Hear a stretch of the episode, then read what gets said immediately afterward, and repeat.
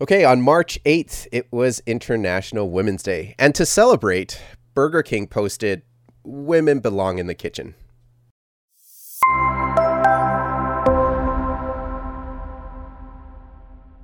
Hey everyone, welcome to the podcast on This Professional Life, where we talk about all things related to building and growing your professional career in today's world. My name is Chris, and when I'm not working on this professional life, I'm busy managing business development and marketing initiatives at Dentons, a global law firm. And I'm Nina, and I'm, when I'm not working on this professional life, I'm busy managing clients at Edelman, a global communications firm. So, Nina, happy International Women's Day. Uh, it's weird that it's just one day. Very interesting with Burger King, and we're going to talk a little bit more about you know the marketing angle on what they did. But uh, I I actually honestly I was taken back a little bit too when I first saw it, and it wasn't until you were scrolling through the Twitter stream that you realized that it was part of a marketing ploy, I would say, to bring some attention uh, to women uh, who are in the food industry. Um, but Nina, what are your thoughts when you first saw that tweet from Burger King?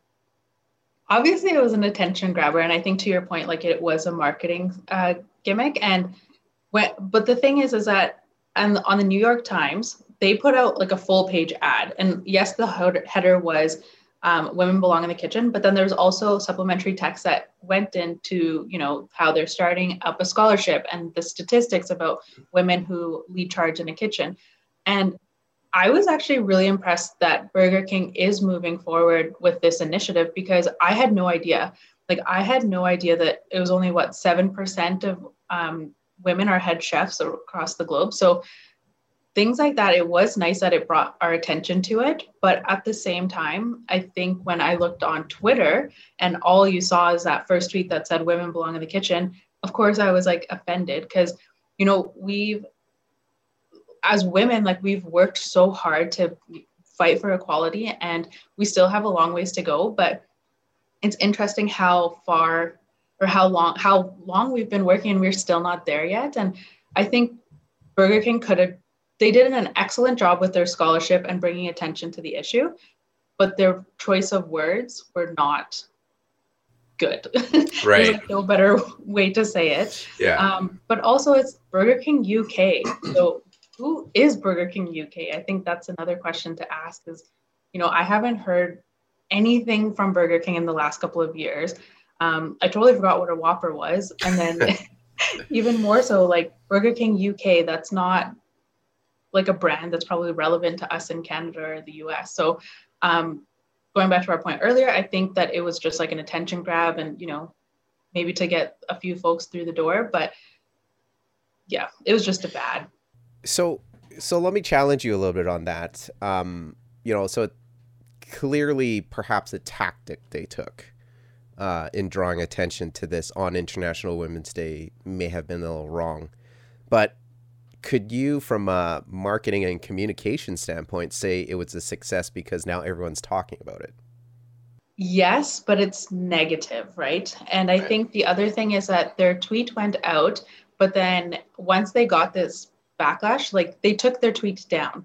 So when i feel as a brand or a, when you're taking a stance like that and you're doing something really bold you need to be confident. And the fact that they took it down i mean maybe they did feel bad maybe they realized like it wasn't the right tweet to put out but i don't think that they stood their ground in the way that they should have. And that is kind of why it also became a little bit negative. Yeah and i have to say when they pulled it i that's when i thought well did they forget to get approval by i mean burger king's a big company you're right burger king uk but it's still part of it the international brand.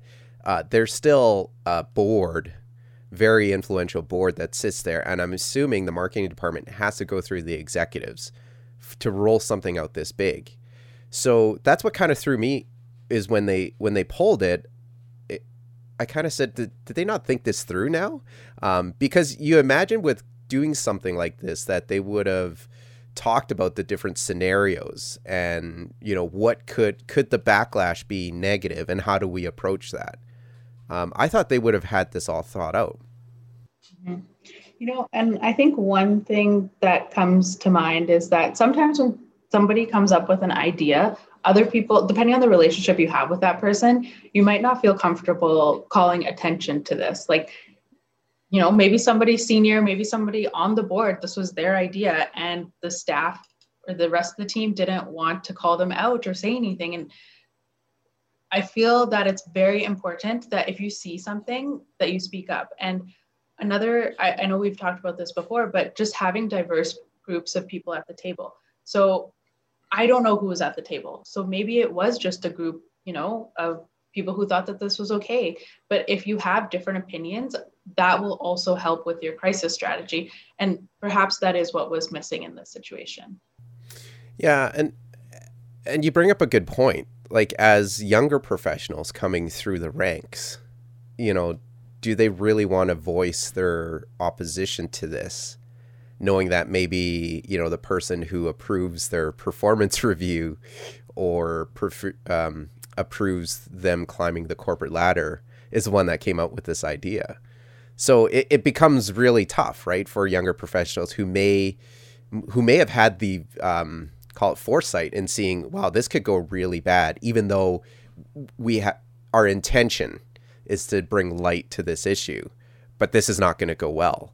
Um, so I don't know, Nina. What are some of the maybe strategies that, if this was the case at Burger King, you know, how how do you voice your opinion? For myself personally, I've definitely been in that situation where you don't want to rock the boat. And i know we've also talked about this in our culture. It's that that's kind of what we're told right? Within our family is you you know keep your head down keep working. If anyone who's senior to you you respect them and you don't question their thought process. But that is changing in our work environment. And anytime something like this has happened i've just raised my hand and said this doesn't sit right with me. And i just want to say that these are the reasons as to why. And at least i know i've done my part to say what i need to. And if senior leadership or whomever is driving the project doesn't agree then i don't know at the end of the day it kind of falls on them. I've done what i can do.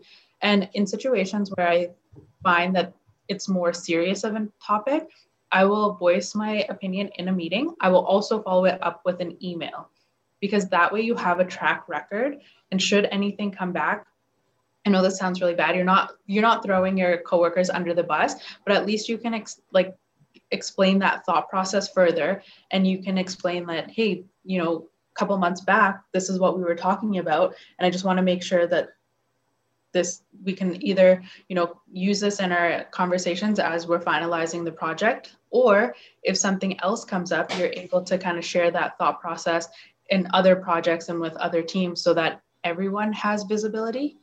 I would say say something in the meeting feel confident to say so um, and also follow it up with an email. And if you find yourself speaking up too often might might not be the right place for you because you also don't want to be stuck in a place where you're consistently fighting to have your voice heard. And you know if this company is pushing forward with clients that don't align with your values you are going to burn out. You're not going to put out quality work. There's always going to be friction. And you also have to get of course i want people to change the way things are but it gets to a point where to make those changes and you need to step out of it and pursue something different. Yeah i you know from my experience too and i've made this mistake before and this is just me being young and naive is you know when i disagreed with something you know you you make a big stink about it at the meeting uh, when you have your supervisor in front of the whole team. You need to understand the personality of who's making the decisions as well. Um, some of them the, their biggest issue isn't that they won't listen to you is they don't want to be called out right? They don't want to seem like well i'm the supervisor here. So they may not have called an open door policy and just wanting everybody to voice their opinions. So i've also learned as well you kind of need to play it by ear almost to see who is the person making the decision and to your point perhaps it's better worded on a one-on-one email to that person afterwards to say, "Hey, I've got some issues. I think this may not go well, but this is just my opinion. Um, but I thought I'd let you know, and perhaps it may, you know, change your mind on how we proceed." Uh, ultimately, if you're a young professional, you may not have that deci- decision-making power, anyways. Uh, but I get it. Like you want to at least voice your opinion and feel like you're heard. Um, but I think you do need to keep in mind who that person is in charge because it can affect how you approach that. So on this topic, let, let's do talk about a little bit more about International Women's Day. I mean, we, we have a lot of work left to do. And it baffles my mind that we do because to me it's a no-brainer on like even if we look at um, gender inequality when it comes to incomes and pay gap. Uh, to me, I don't know why we still have this. It's a no-brainer that you know equal pay doesn't matter, you know, man or woman. Um, so I think International Women's Day, these are important to bring light that we still have a lot of work to do. Um, so let's talk about International Women's Day. Uh, what what's happening and what what's going on, and what still needs to be done, Nina. One of the things I, that has been great is that we're starting to have these conversations. And International Women's Day has actually been around for quite some time, but I would say just in the past couple of years, have we really started to promote it through our social media channels, through conversations, uh, even in the corporate world, hosting events and you know having our CEO send a note saying that this is an important day and we are celebrating it. I think that's a key difference. Is we're, women who stand up are sometimes seen as disruptors and you know it's like oh she's just a angry woman like she's always going to have a problem with something. And i when you turn it into a celebration for women it automatically changes that narrative as to this is something that's really exciting and let's talk about it. And yes there are issues that we are uh, working towards but let's look at everything that we've accomplished so far. And that it's unfortunate that that's how we have to shift the narrative to be heard but i'm glad that that is something that we're doing and we have a long way to go, I think, not just with pay, but also just how women are perceived. And I think that is why this Burger King tweet was just hit our hearts so hard was because it's like we've moved so far past this, but to still use a headline that says women belong in the kitchen, it still hurts, right? And I fully the rest of the paragraph that Burger King shared with us was amazing. And i'm so glad that we they brought that to our attention but it's just it was just the headline that didn't sit well. Yeah you know when i think back about it i think equally i think would have made an equal impact was even if they just tweeted out that stat that only 7% of chefs are women i think that alone i don't know that would have caught my attention equally now that i think about it um, and it would have would not have gotten the negative backlash. I think people would have been like, "Yeah, wow, did not know that," and then scroll to read more. So I don't think they needed to do that. Um, some other interesting stats, Nina, that you uh, found also, and I think tied to COVID, we've seen women being impacted significantly more than men uh, since this global pandemic has started. Um, can you talk about some of those stats? Yeah, and what I found was most interesting is COVID kind of started in March of 2020. And by April, the UN had already released a report on the unequal impacts of COVID. So to put a report together within a month's time, I speaks to the fact that this was a major deal and women were experiencing like much greater impact than men were.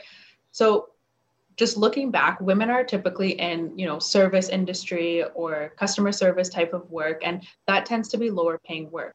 And everybody was impacted by covid. So that lower um, ses unfortunately was hit a little bit tougher and it was primarily a group of more skewed towards women. There must be other examples of uh, corporations that miss the mark on their ads. You know, whether it, it is when it comes to celebrating International Women's Day, uh, even maybe the Black Lives Matter that happened this past summer. Um, you know, are there any ones that you know that come to mind for you? There is a couple. So to be honest, when I first watched the Kendall Jenner Pepsi ad, the first time I honestly I didn't understand. I was like, what? Like Pepsi? And I that was just mind boggling. And then as I rewatched it, kind of dug deeper, I, I was thinking, who thought that giving a Pepsi can would help, you know, just shut this protest down and everybody agrees and we have peace is not a real thing. And it, especially right now with the farmers' protest in India, I'm realizing how just disconnected that ad was.